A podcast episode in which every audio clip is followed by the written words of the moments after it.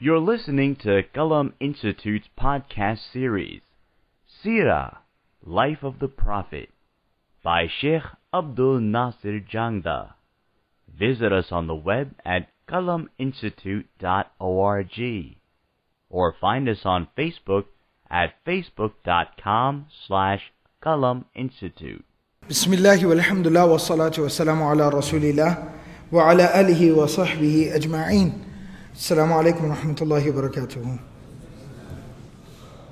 So, inshallah, continuing with our series on the life of the Prophet sallallahu alaihi wasallam, Asiratu Nabawiyya. The previous week we were talking about the Prophet sallallahu alaihi wasallam's experience uh, when he traveled to the city of Ta'if. We talked about how during the year of grief and sorrow, when the Prophet of Allah was struck with the two of the greatest personal tragedies of his entire life, which occurred literally weeks apart from one another, the passing of his beloved wife Khadija radiallahu anha, and the death of his beloved uncle Abu Talib. And both of these tragedies took place back to back. And the Prophet of Allah was you know, dealing with a lot. It was extremely difficult for him to deal with all of this. After all of this occurred and happened, one of the consequences of the passing of Abu Talib that we talked about in the previous session was that the just the general people in Mecca um, the general population in Mecca, and especially those folks who were not of great character, more of the troublemakers uh, in the community, they had absolutely no reservations or apprehension remaining about open harassment of the Prophet ﷺ. The only thing that had kept, kept them at bay for 10 years was Abu Talib. And the fact that Abu Talib was a leader, a very well respected leader in Mecca, and Abu Talib personally had backed the Prophet ﷺ and warned everyone that nobody was to mess with the Prophet ﷺ, very, very, uh, just very frankly. And so, with the passing of Abu Talib, it was a free for all. It was open season as far as they were concerned. So, there are actual narrations about the Prophet ﷺ being openly, publicly harassed and being even confronted, and folks getting verbally and even physically abusive with the Prophet ﷺ and having no apprehension about doing so. When the Prophet ﷺ started to see some of these circumstances, he realized that the situation in Mecca now had become far too hostile to be able to make any type of grounds in Mecca itself. So the Prophet ﷺ took the very serious and strategic step of looking outside of Mecca to other locations to see where the message could be delivered to. One of the primary targets that the Prophet ﷺ had in sight was the city of Ta'if. I talked about in the previous section why the city of Ta'if. It was a major city, home to a major tribe of Thaqif, Banu Thaqif. And so the Prophet ﷺ undertook this journey 60, 70 miles away by foot. Him and Zayd ibn Haritha, just the two of them, and they went all the way to Ta'if. This journey lasted about 10 days. But we talked about how the Prophet ﷺ went about in delivering the message. He was very respectful. He did not cause any type of, you know, um, disruption uh, in the city of Mecca, he approached the leaders of the tribe and the leaders of the city and tried to dialogue with them and present the message to them and make it very clear to them what his intentions were. Unfortunately, the leaders of that city did not display any type of hospitality. They had no decorum. They didn't even display any qualities of leadership. Rather, they refused the Prophet. They dismissed him, were quite disrespectful with him, and told him to get out of town. When the Prophet ﷺ said, okay, fine, if that's what you want, I will leave. He asked them very respectfully that I did not go out there and cause some type of public riot in your city. So therefore, I request the same courtesy be extended to me. That I will leave Makkah and I will leave Makkah quietly and I will not disrupt or bother anyone. But unfortunately, that was something that they were not willing to comply with.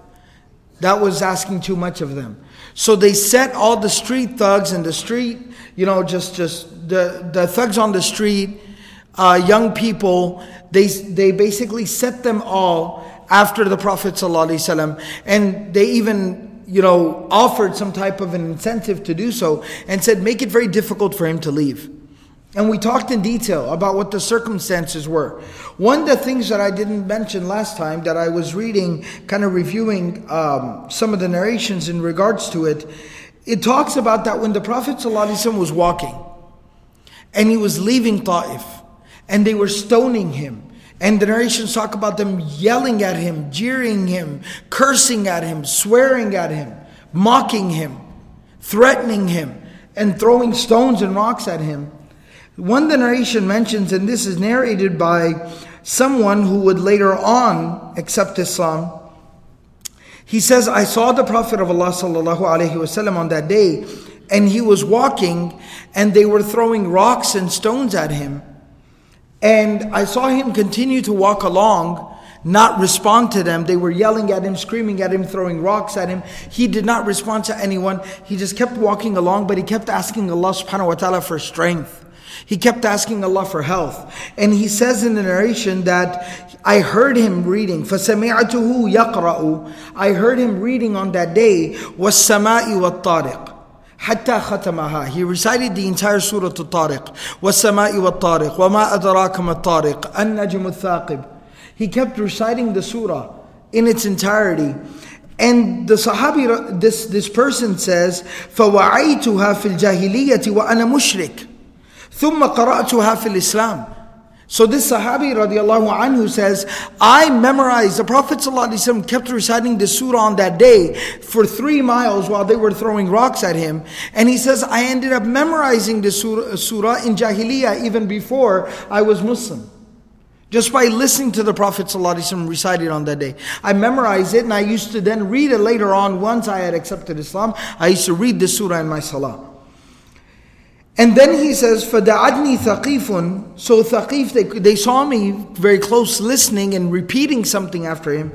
So some of the people called me, فَقَالُوا مَاذَا سَمِعْتَ مِنْ هَذَا الرَّجُلِ What did you hear this man reciting?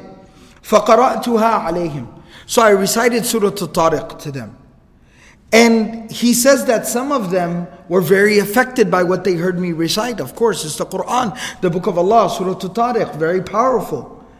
So he says, فَقَالَ مَنْ مَعَهُمْ مِنْ قُرَيْشٍ There were a couple of people there who were in this group of people that I recited Surah Al-Tariq to, who were from Quraysh, who were originally from Mecca.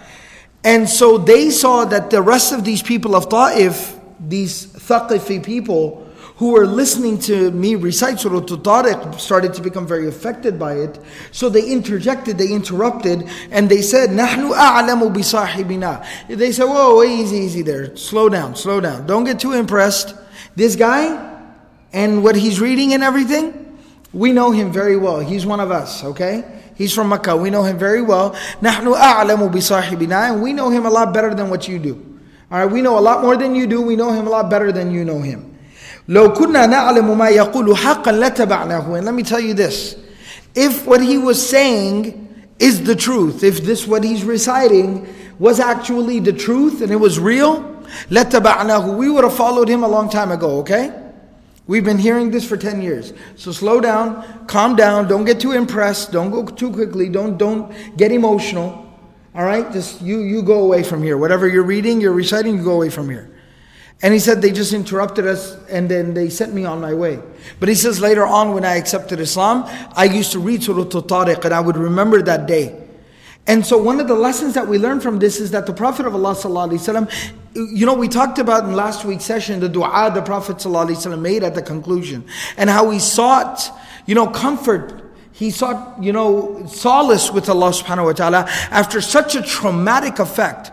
He turned to Allah subhanahu wa ta'ala and, and, and made dua to Allah and he was able to find comfort in his relationship with Allah by talking to Allah. But we even see that even during the actual trial and tribulation itself, while he was struggling and being pelted with stones and rocks and dealing with such a difficult moment, but even through that adversity, how did the Prophet ﷺ make it through there? By reading the book of Allah, by reciting the Quran, by saying the words of Allah. It teaches us, see, this is the thing. This is exactly what why I feel this is so important and so necessary. And forget about what I think.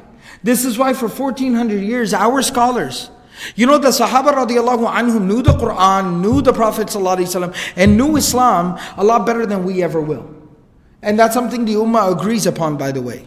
Al-Sahaba kulluhum adul. That's a consensus of the scholarship of our, there's an ijma' on the fact that the generation of Sahaba is superior to the, all the other generations that will ever come.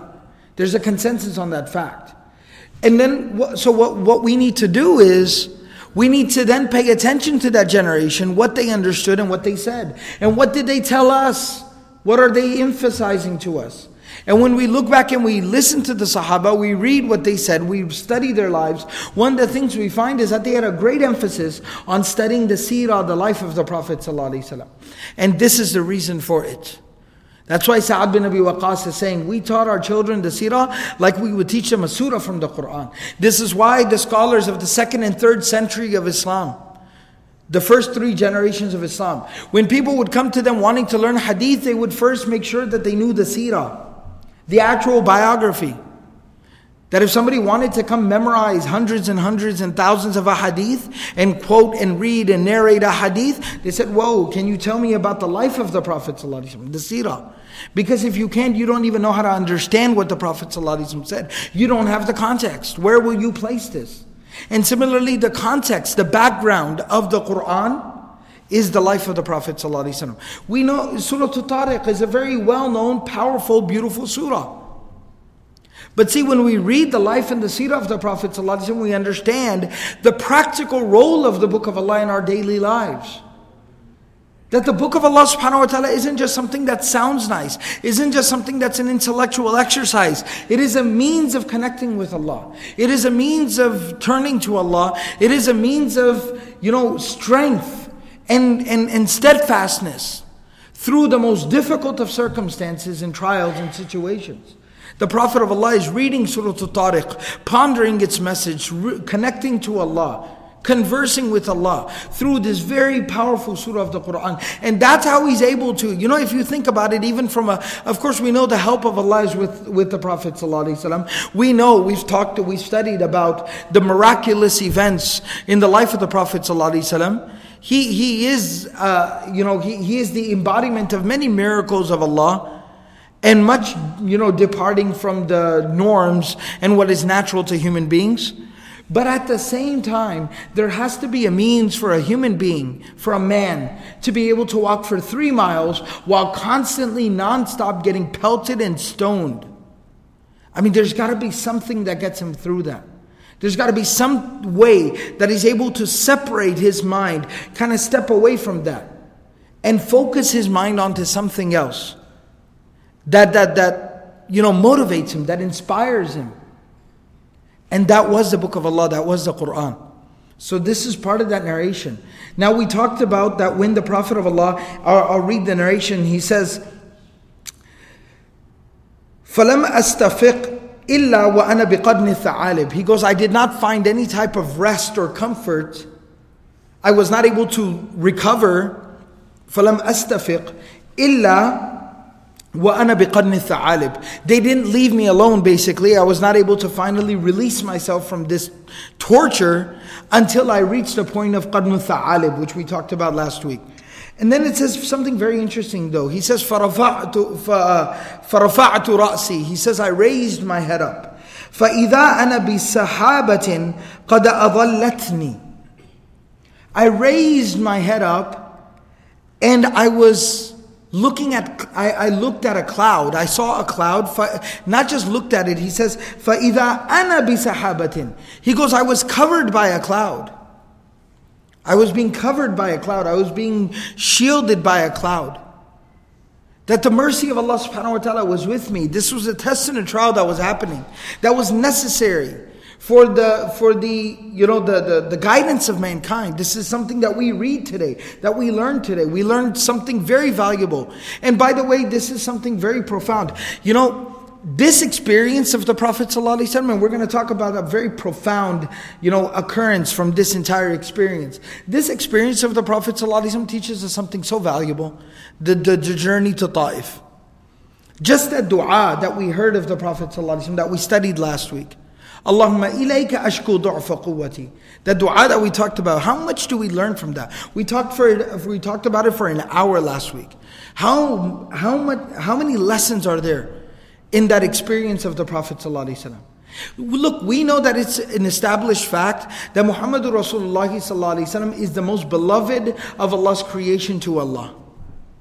He is the greatest human being to ever walk the face of this earth. He is Habibu Rabbil Alameen. He is the beloved of Allah.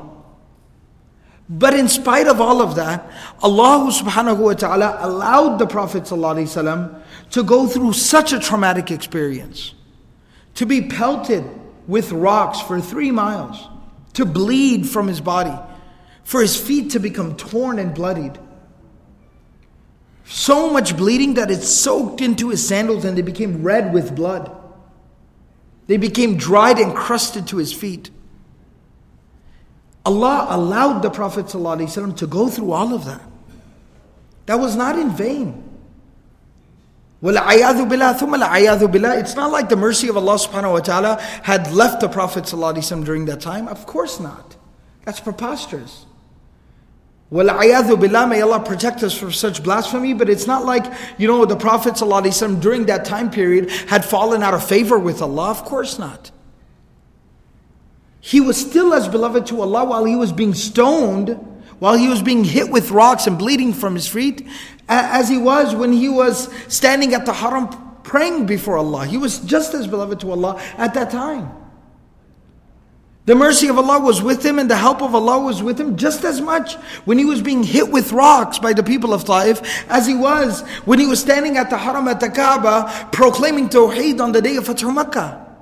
Or when he was giving khutbah eh, on the day of Arafah at the time of Hajjatul Wida, he was just as beloved to Allah. But what's the profound wisdom in the Prophet ﷺ than being, you know, allowed, it being tolerated, that he is going through such difficulty? This is the price that was paid by Muhammad Rasulullah sallallahu for the guidance of mankind. This is the price that was being paid. We have to understand the significance of that. We learn a lesson about the price of guidance from this. You know, when, when we talk about giving da'wah, we have to understand that there is a price that has to be paid. And that's not to discourage anyone from giving da'wah, but that's to remind me, to remind all of us. We all want to share the message of Islam, but we have to be willing to sacrifice a little. And you know, the mercy of Allah is such, and the dua of the Prophet ﷺ on our behalf, in our favor, is such that Allah subhanahu wa ta'ala does not require us to sacrifice as much as the Prophet ﷺ did. But we got to be willing to sacrifice just a little bit. Secondly, we also understand that this is the, we need to be appreciative. This is a sacrifice given by Muhammad Rasulullah for us. This is what he did for us. And see, if we don't read this, we don't learn this, we don't study this, we don't pass this on to our future generations, we don't tell the world about this, we will never value what we have. And we will never truly appreciate who Muhammad. This is why I, I always mention this fact. That when people struggle to understand the position of the Prophet in the religion of Islam, his authority in our deen, when people struggle with this fact, the, the solution to that problem is not an academic discussion or an intellectual conversation about the authority, the authority or the authenticity of the sunnah. That won't completely solve the problem. That's a part of the solution. But a larger part of the solution is for people to read the seerah. So, they, so that we as Muslims, as believers, we understand how indebted we are to Muhammad sallallahu alaihi wasallam. What he did for us, what he laid on the line for us, what he sacrificed for us. That when we say he bled for us, that's not a metaphor, that's not an expression, that's not, you know, that, that is the truth. Literally, he did bleed for us.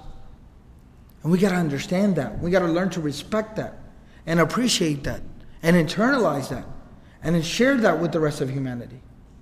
So this is the sacrifice of the Prophet ﷺ. So what I was saying was that the Prophet ﷺ says, فَرَفَعْتُ رَأْسِي فَإِذَا أَنَا بِسَحَابَةٍ He said that I raised my head and there was a cloud shielding me, shadowing me. There was a cloud on top of me. The mercy of Allah subhanahu wa ta'ala did not leave, did not depart from the Prophet ﷺ, but the Prophet ﷺ is being reminded in that moment by looking up and seeing a cloud. He believed, he knew that the mercy of Allah is with him. But he is being reminded physically when he looks up and he sees a cloud over his head, that is a reminder to him, مَا وَدَّعَكَ رَبُّكَ وَمَا قَلَى Your Lord has not forsaken you.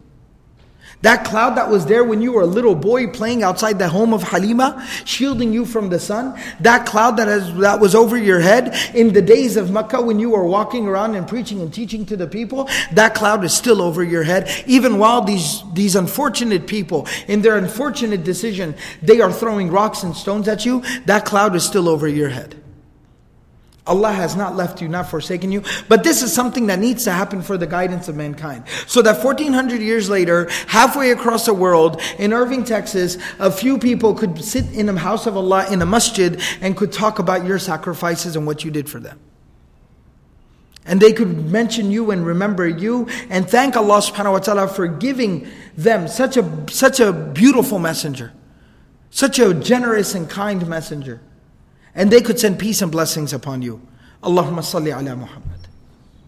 فَإِذَا أَنَا بِسَحَابَةٍ He said that, that that cloud was there over my head. قَدْ أَظَلَّتْنِي It was providing a shade over me. And he says, فَنَظَرْتُ فِيهَا فَنَظَرْتُ فَإِذَا فِيهَا جِبْرِيلٌ and he says, then I looked closer at that cloud and I saw Jibreel alayhi salam, the angel Jibreel, the friend of the Prophet sallallahu alayhi salam. He said, I saw him inside of that cloud. And that's when the rest of the conversation takes place. That when the people finally dispersed, then Jibreel alayhi salam from that cloud, he called out to me and he said, Inna Allah qad sami'a qawla qawmika laka wa ma raddu alayk. Allah has heard what, what, what your people have said to you and how they responded to you. وَقَدْ بَعَثَ إِلَيْكَ مَلَكَ الْجِبَالِ And He has sent the angel in charge of the mountains to you. And then the story continues as, as we talked about that the Prophet of Allah وسلم, may, of course, we talked about the dua of the Prophet وسلم, last time that Allahumma ilayka ashku du'fa quwwati. And then we also talked about that when Jibreel alayhi salam in this Malakul Jibal, the angel appointed to the mountains, when they came to the Prophet ﷺ and said, Command me, let me know, give me the word, give me the signal, just nod your head. And I will cause these mountains Akhshabain, these mountains on either side of the city of Taif, in the valley of Taif. I will cause these mountains to collide and to crush and destroy these people. And the Prophet of Allah said, Bal arju an yukhrij Allahu min aslabihim man ya'budu Allah, man ya'budu Allah, wahdahu la yushriku bihi shay'a. Rather, I hope that Allah subhanahu wa ta'ala will bring from these people, from their progeny, from their generations to come, Allah will bring forth a people someone, anyone, man, whosoever it may be, ya'budullah, who will worship Allah, will enslave themselves to Allah, wahdahu la sharika lahu, Allah alone, la yushiku bihi shay'an, not associate any partners to Allah in the least bit. So this was the appeal of the Prophet sallallahu alaihi wasallam. So this is what we talked about. So, but I wanted to add a couple of these things as you know uh, supplemental, like these these lessons that we learned from this incident. Number one, the Prophet ﷺ made it through that test and that trial by reading the Book of Allah, reciting the Quran, and connecting to Allah, finding peace and comfort and solace. Ma anzalna al-Quran. The Quran wasn't sent down to ruin your life. Rather, the Quran is a source of peace and tranquility. It is a mercy from Allah. It is encouragement, motivation. It is a nur from Allah. And so it was being given to the Prophet ﷺ to comfort him through this difficulty, and that's what the Prophet ﷺ did. Secondly, we even see that the mercy of Allah was with the Prophet ﷺ through this test and trial, but still sacrifice was being made, and that was for you and me, that was for us.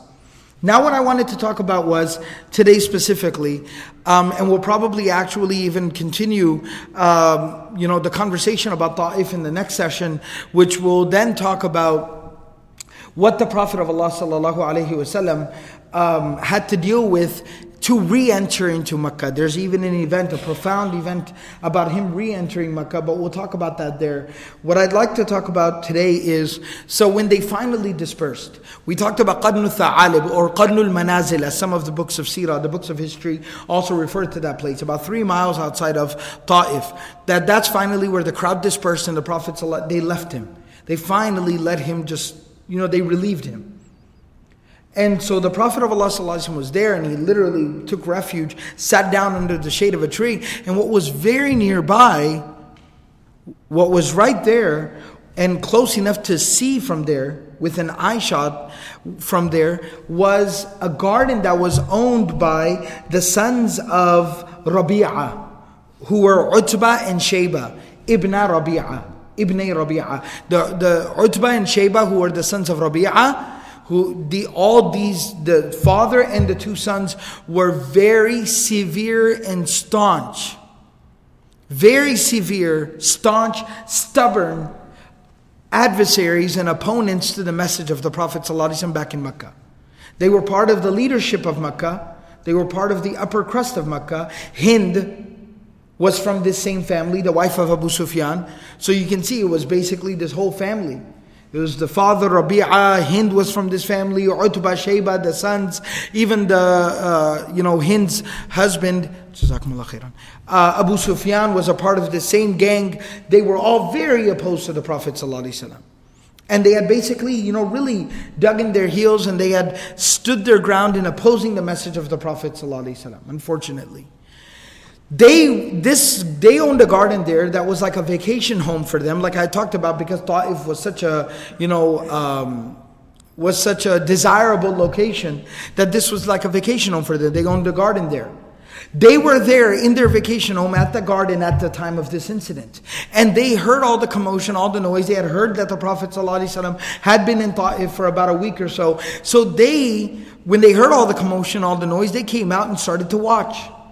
And they saw the Prophet ﷺ getting pelted with stones. And they saw him blood, covered and soaked in blood. And they saw everyone leave and they saw him stumble over and fall down and sit down under the shade of this tree, almost passing out, almost falling unconscious. Zayd bin Haritha trying to hold the Prophet ﷺ up. They saw the Prophet ﷺ fainting due to the loss of blood and everything that he had gone through. And when they saw, the narration actually says, فلما رآه Ibn Ishaq relates this incident فلما رآه ابن ربيع عتبة وشيبة وما لقي when they saw the Prophet ﷺ and what he had gone through تحركت له رحمهما even they felt compassion even they felt compassion even they felt bad for the Prophet ﷺ they felt mercy towards the Prophet ﷺ their sense of brotherhood for the Prophet they were from Quraysh they knew this is the grandson of Abdul Muttalib, the nephew of Abu Talib. They knew him. They grew up together. Their families knew each other. They felt a sense of brotherhood towards the Prophet. Even they did. They had been opposing him, fighting him, ridiculing him, slandering him, mocking him for 10 years, torturing anyone who would dare to follow him for 10 years. And even they felt bad. So when they saw this, فَدَعَوَا غُلَامًا لَهُمَا نَصْرَانِيًّا يقال له عداس they called one of their servants, one of their slaves, who happened to be a Christian. His name was Addas. And they called him and they said, فقال له خذ قطفا من هذا العنب فضعه فضعه في هذا الطبق ثم اذهب به إلى ذلك الرجل فقل له يأكل منه. they said, take this bunch of grapes. And you have to understand what that means. Grapes were considered a delicacy and something very, you know, uh, something that was very expensive uh, for the Arabs. It was not common food for the Arabs, but it was considered a delicacy, something that was very expensive. And so they said, but look at his condition. So they said, take the, this bunch of grapes, put it in this basket, and they gave him some other supplies like cloth and clean water and fresh water. They said, go kind of look after him. Take this to him and, and, and feed him these grapes. Tell him to eat some of these grapes. Drink some water and then kind of wipe him up and kind of clean him up. Tend to his wounds. Look at him. Go take care of him. They sent their, their, their slave to go look after the Prophet ﷺ. ففعل عداس عداس this did as he was told ثم ذهب به حتى وضعه بين يدي رسول الله صلى الله عليه وسلم ثم قال له كل so he went he went to the prophet صلى الله عليه وسلم put down the water put down this you know this bunch of dates and then he said to the prophet صلى الله عليه وسلم he said please eat فلما وضع one the narration actually mentions that the prophet صلى الله عليه وسلم when he saw him he asked him what's your name He asked him, What's your name? We learn etiquette from the Messenger of Allah. I mean, look at what this man's been through. He's been thrown, people have been throwing rocks at him for three miles. He's been bleeding. And yet, when a man approaches him, even a slave or a servant, doesn't matter. When he approaches him and comes in front of him, the Prophet has the Arab, the etiquette. That's why Allah said that to the Prophet. Like I mentioned here in the Seerah class, quite a few sessions back, that in the opinion of many of the scholars of Ulum al-Quran, that this is the second revelation. Surah Qalam, Surah number 68. This is why Allah told him this at the beginning of his message, so that no matter what came his way, no matter what transpired or happened afterwards, that the Prophet of Allah would never forget إِنَّكَ لَعَلَى خُلُقٍ عَظِيمٍ that the akhlaq are paramount. That the akhlaq cannot be sacrificed. That that's something that can't be compromised. And so the Prophet ﷺ has this character. This is a human being. So the Prophet ﷺ says, What is your name? And so the man introduced himself. He said, My name is Addas. Utbah and Shayba, they are people of, they are part of, they're, they're from your people. They're one of your people, right? They're from amongst your tribe. You know them probably. They, I, I, I'm basically they're my masters. I'm a slave, I'm a servant, they're my masters, and they have sent me to you with these with this food, this water, these supplies to tend to you, to provide this to you. And then so he puts it down in front of the Prophet ﷺ and he says, Kul, please eat. فلما وضع رسول الله صلى الله عليه وسلم يده فيه when the Prophet of Allah ﷺ put his hand into the bucket that had the bunch of the uh, of grapes قال بسم الله the Prophet of Allah said, Bismillah. Thumma akala, then he ate. The narration says, فَنَظَرَ عَدَّاسْ فِي وَجْهِهِ This is a very interesting expression from the Arabic language. It says that Addas looked in the face of the Prophet That doesn't mean he just looked at him. That means when you stare at somebody. Like, you know, your jaw is open. Like maybe you see somebody after a very long time and you look at them, jaw open, and you're staring at their face uncomfortably to the point where they notice you kind of staring at them and they look back at you and it's like, oh, I'm sorry. Just, I thought I recognized you. فَنَظَرَ Addas fi wajhihi. Addas looked at the Prophet very intently. Thumma qal. He was shocked. And when the Prophet looked back at him, he says, Wallahi, Addas says, Wallahi, I swear to God, إن هذا الكلام ما يقوله أهل هذه البلاد. He goes, what you just said, your people don't say that. Your people don't say what you just said. Bismillah, I know what it means. You said that before you ate. Your people don't say that. They don't talk like this. فقال له رسول الله صلى الله عليه وسلم The Prophet صلى الله عليه وسلم said to him ومن أهل أي بلاد أنت يا عداس Well, okay if the people of this land, my people, these people, they don't say that, where are you from? What land are you from? What people are you from? That you do know this.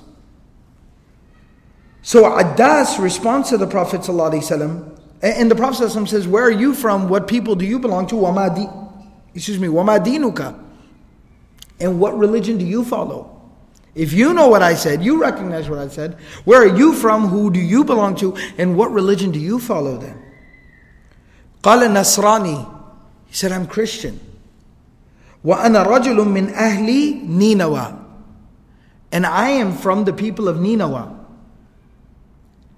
I'm from Nineveh, from Nineveh.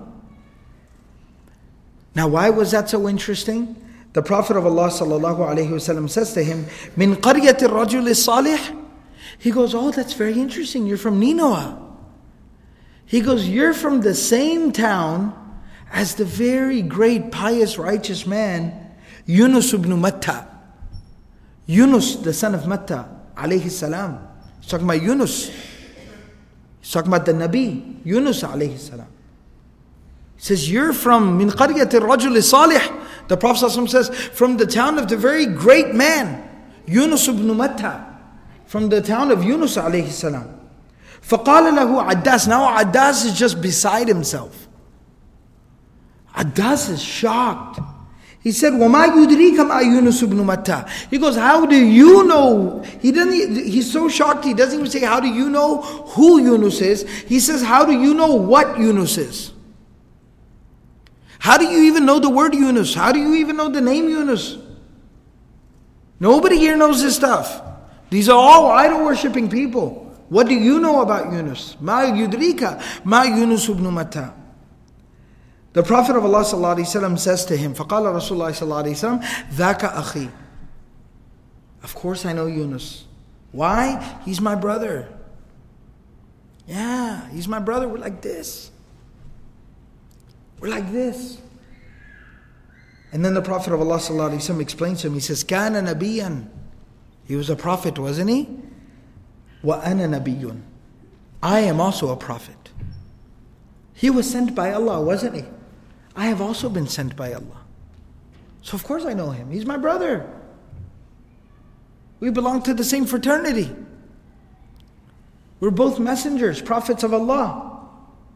فَأَكَبَّ عَدَّاسٌ عَلَى رَسُولِ اللَّهِ صَلَّى عَلَيْهِ وسلم.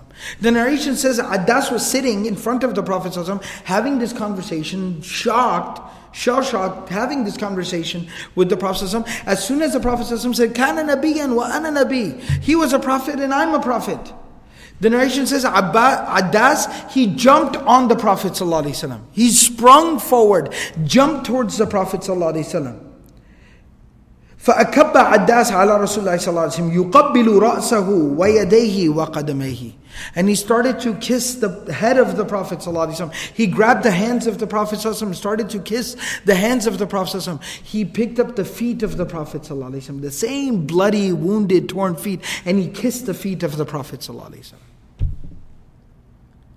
Because he recognized who he was dealing with. He recognized the opportunity that was presented to him. The blood and the wounds didn't bother him. He said, I sit in front of a messenger of Allah. I grew up learning about these great men. We grew up knowing that we were from the town of a great man. And we prided ourselves on this fact. And I get to sit in, one, in front of one of them, meet one of them. He kissed the head of the Prophet. He kissed his hands. He kissed his feet. يقبل رأسه ويديه ورجليه وقدميه قال Yaqulu, and the narration says, Yaqulu ibn ربيعة أحدهما lisahibi. And of course, this, this whole dialogue and, you know, Addas kissing the head and the hands and the feet of the Prophet is basically an expression of the fact he accepted Islam. He accepted Islam. Right then and there. SubhanAllah. You know, two things I wanted to mention before I even go here and mention what happens with Addas afterwards, um, because that'll kind of detract from the moment right now that, that you know this experience this moment, this glimpse into the life of the Prophet. There's two things I want all of us to consider. Number one is the resilience, the passion of the Prophet for sharing the message of Allah with all of mankind. Da'wah. The passion that the Prophet had for his mission. How committed he was. He's bloody, bruised, beaten, wounded, sitting there. How he's even still sitting up, how he's even still upright is a miracle. The fact that he hasn't fainted and passed out is a miracle. But even in this situation, he has an entire conversation with this man just because maybe this is what it will take to bring this man back to Allah subhanahu wa ta'ala. The guidance of one individual is so valuable to the Prophet. You know that hadith where the Prophet ﷺ tells Ali bin Abi Talib radiallahu anhu, لَأَنْ يَهْدِيَ اللَّهُ بِكَ رَجُلًا يَا عَلِي لَأَنْ يَهْدِيَ اللَّهُ بِكَ رَجُلًا Oh Ali, that even if one man comes closer to Allah, is guided to Allah, لَأَنْ يَهْدِيَ اللَّهُ بِكَ رَجُلًا That if Allah guides through you, even one man, one individual, فهو خير لك من حمر النعام فهو خير لك مما طلعت عليه الشمس This is better for you than red she camels This is better for you than the whole than the whole world and whatever it contains everything the sun rises upon the whole world The Prophet didn't just say that like I'm saying that See when I say that I'm just saying that the Prophet of Allah lived that the Prophet lived it he was bleeding wounded beaten, bruised, tired, exhausted, fatigued. Look at his condition. But if the opportunity presented itself to be the means of guidance for one man, literally one man, a slave, somebody that could have been overlooked very easily, he could have come in the process and couldn't even acknowledge his existence, not ask his name. Nobody would have held it against him. Even if you were there, you wouldn't hold it against him. He's bleeding. He's in terrible shape. No, no, no. But the Prophet of Allah seized that opportunity and sat there and had a conversation with this man. If that's what it would take to bring one person back to Allah subhanahu wa ta'ala. That's the mess that's the mission. That's the message of the Prophet. That's da'wah. If we claim to be da'is in any capacity, we have to follow in the footsteps of the Prophet ﷺ. It has to be done according to the method of the Prophet ﷺ. We are representatives of the Prophet ﷺ. We are his deputies. And it has to be done like it was done by him. That type of concern for humanity has to be there. That type of passion has to be there. Commitment. And we see what the Prophet ﷺ did here. That's number one. The second thing is this Everything that happens in the life of the Prophet ﷺ, especially is documented in this fashion, in this manner, is very, very important and relevant and is a lesson and a reminder for us. The Prophet of Allah ﷺ, when he's being stoned, he's reciting the book of Allah. When, he, when they are done throwing rocks at him, the Prophet of Allah ﷺ makes dua to Allah. And then look how the Prophet ﷺ is able to conduct himself afterwards. All of this is connected. Nothing is by coincidence. Nothing is by coincidence. Maintaining that connection with Allah subhanahu wa ta'ala allows someone to maintain such clarity of mind and thought and such commitment and, and, and, and, and motivation that somebody is able to stay on track and stay committed to their mission no matter what the circumstances may be. All of this is interconnected. If we mean to be a true means, if we want to be, we desire to be, we ask Allah to make us a means of khair, a means of guidance for, for humanity, for people, for mankind, we must maintain our own personal connection with Allah. It is very important. This is something I've talked about here before. But one of the primary lessons from the life of the Prophet ﷺ, from the Sirah, is even how to preach and teach the message of Islam to humanity. No matter what level of the, the, the, the effort we're at, no matter what end of the spectrum in terms of the work that has to be done, it doesn't matter what role we fill. It could be from advertising, from marketing, to organizing, to logistics, to setting up and cleaning up, to actually, you know, doing the speaking and the delivering of the message, it doesn't matter who we are, what capacity we're working in, or what role or slot we fill. It does not matter. We have to remember one thing that our dawah and our work will only be as fruitful and as beneficial as our relationship with Allah subhanahu wa ta'ala is strong. Because if we fail and falter, you have to, we have to understand one thing very clearly. And this is something that 1400 years of scholars, da'is, and preachers and workers, people who are responsible, or rather whom Allah subhanahu wa ta'ala has made the means of the message reaching us here today. The Muslim Ummah, where it stands today, is through the blood and the blood and the sweat and the efforts and sacrifices of those 1400 years worth of people, the Ummah. There's one lesson they've always taught us. One thing they've been very, very, you know, oh, one thing they've been put a lot of emphasis on. And that is the simple fact that we have to understand that the work that we do itself is very noble, very admirable, and a source of reward. Great reward to Allah. But it does not substitute our own personal relationship with Allah. So I, I, if I'm giving lectures, that's great, fantastic, alhamdulillah, very good use of time and hopefully a means of benefit for people. But this will not substitute my own personal relationship with Allah. It will not. if I don't make time for salah and dhikr and tilawa and dua and Quran, I, I, I will fail. I will fail. If I'm organizing and on this committee and that subcommittee and this organization and this association, I'm doing all of this, spread out completely thin, to the point and to the extent that I can't make time to pray and make dua and do dhikr and do tilawa and spend time one on one personal quality time with Allah. I will not be beneficial or successful in my endeavors and in my efforts. At the very least, you know what happens? You know what happens at the very least? That old parable. There's an example of this that given by the Prophet of Allah in a hadith, in a narration where the Prophet says, the example of such a person is like a candle that burns. It gives off light, doesn't it?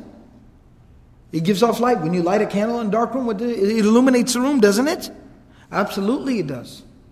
But what happens as it's giving off light? What is happening to the candle?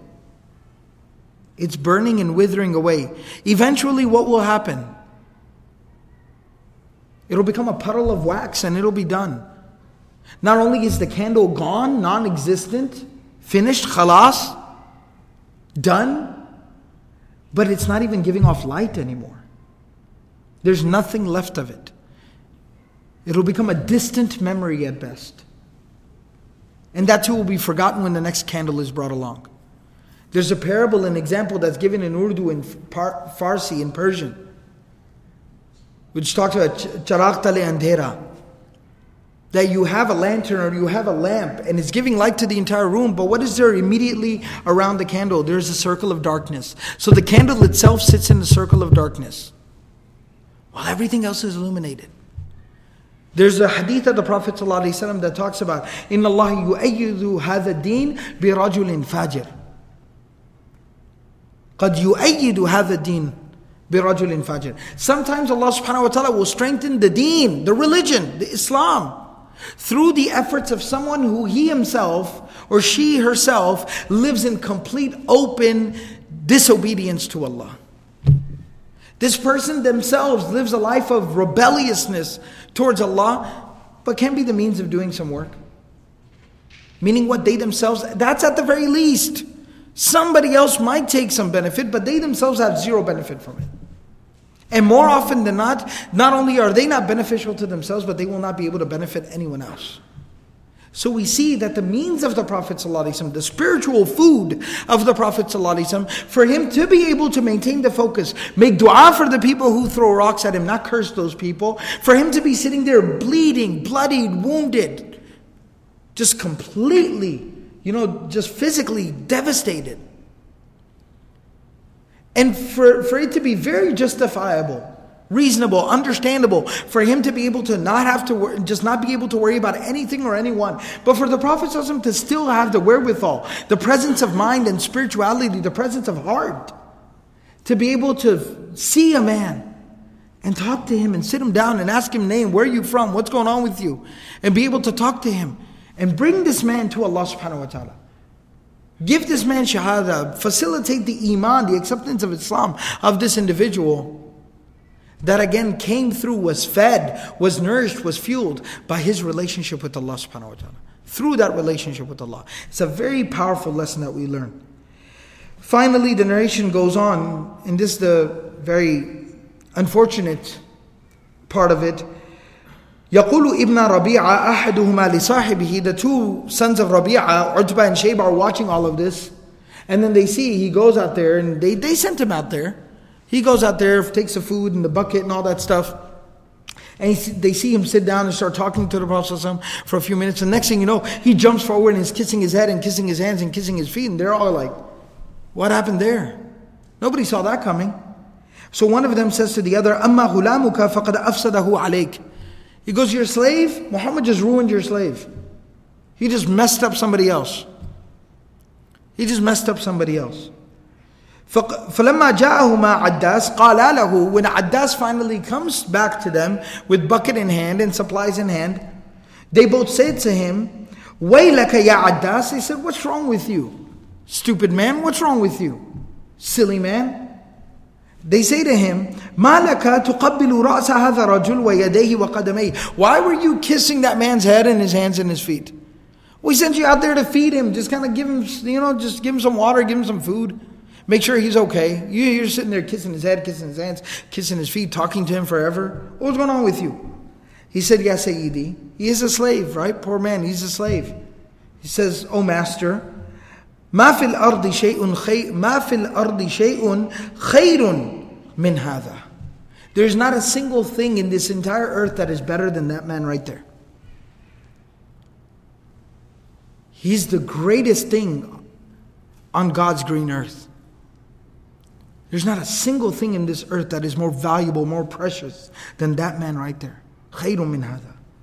لقد أخبرني بأمر ما يعلمه إلا نبي. He told me something that only a prophet would know. He told me something that only a prophet would know. قال له ويحك يا عداس. They said, Get out of here. They cursed him basically. Get, may you be destroyed, like they cursed him. Get out of here. Like cursing someone out. Get out of here. Ya Addas. La yasrifannaka an dinika. Don't let him make you change your religion. فَإِنَّ دِينَكَ خَيْرٌ مِّن دِينِهِ Your religion's better than his religion. Which is really funny coming from them. Who worship idols. He's a Christian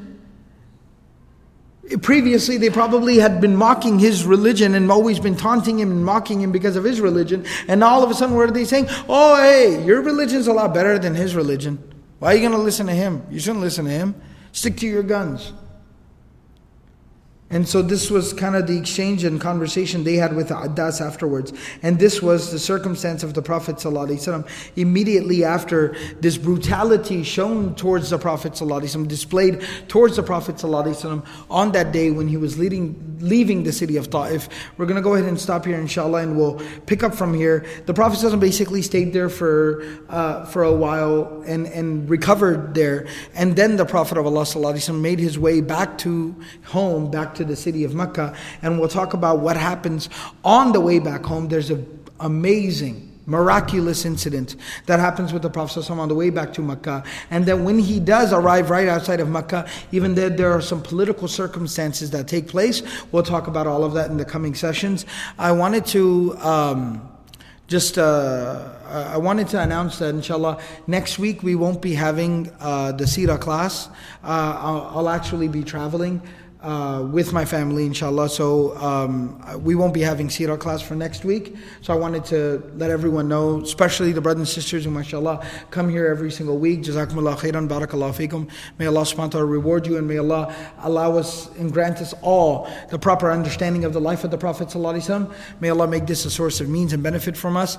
Um, so I apologize for not being able to make it next week, but uh, we won't be having the Sirah class next week. And similarly, the brothers and sisters who are watching online, um, we won't be having Sira class next week. But for those who maybe would like a review of Sira, uh, if it's become kind of like a part of your weekly routine to, to get some you know study of the life of the Prophet then what I would de- definitely direct you towards um, is the podcast. What we do is we record all the sessions and then we put them online uh, for free, open. The audio recordings, video would be a, lit, a little bit more cumbersome. So to make it very easy for us to be able to edit and put online, and then secondly, make it easy for people to be able to listen, you know, very comfortably, not have to sit down in front of a computer and listen, but they can, you know, sit down wherever they're at, play it from their phone, maybe in their car, um, you know. So we put them online. You can access them at on the Qalam Institute website, qalaminstitute.org. Those who are watching online, of course, you're watching on the website, but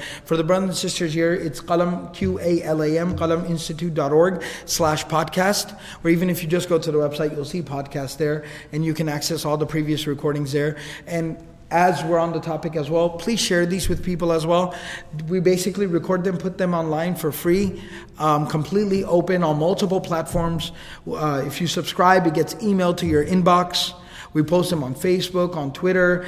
They're in iTunes. Even if you have an Android device, may Allah forgive you. Um, there's even an app in the Android uh, App Store. Uh, I think it's called Google Play or some nonsense like that. So there's an app in there as well. If you search Qalam Institute podcast, whoever it is, I don't know, maybe they're watching or listening. Somebody actually made that app um, and then just told us, you know, that they had made this app. So may Allah reward that person. You can download that app to your Android phone, and all the podcasts it updates itself, and all the podcasts are downloaded into the app, and you can listen directly from there. So inshallah, you can. Uh, next week, when we won't have Sirah class, you can maybe go back and review some Sirah. And like I was saying, inshallah, definitely share this with family and friends, with as many people as you'd like. Um, and turn this, you know, yourself one recommendation I make to the more dedicated, inshallah, who really want to internalize the life, the seerah of the Prophet when you sit down and you listen to the seerah, um, this or anything for that matter, this is just one means to an end. But just when you sit down and read a seerah book, when you listen to the seerah podcasts or lectures, take a little notebook maybe, you know, write down, jot down a few notes, kind of listen to it, internalize it, make a few notes, a few basic points for yourself, and then use that to even, you know, teach sirah to your children. Discuss sirah with your siblings. Start a little sirah study group with your friends, with your family. We have, mashallah, many uh, MSA brothers and sisters who have started these little MSA Sira study circles at their universities and things like that. So, you know, take some initiative and spread the knowledge of the life of the Prophet ﷺ as much as you can. May Allah subhanahu wa ta'ala accept from all of us. Subhanallah wa bihamdihi. Subhanakallah wa bihamdik. Nashadu wa la ilaha illa anta nastaghfiruka wa natubu.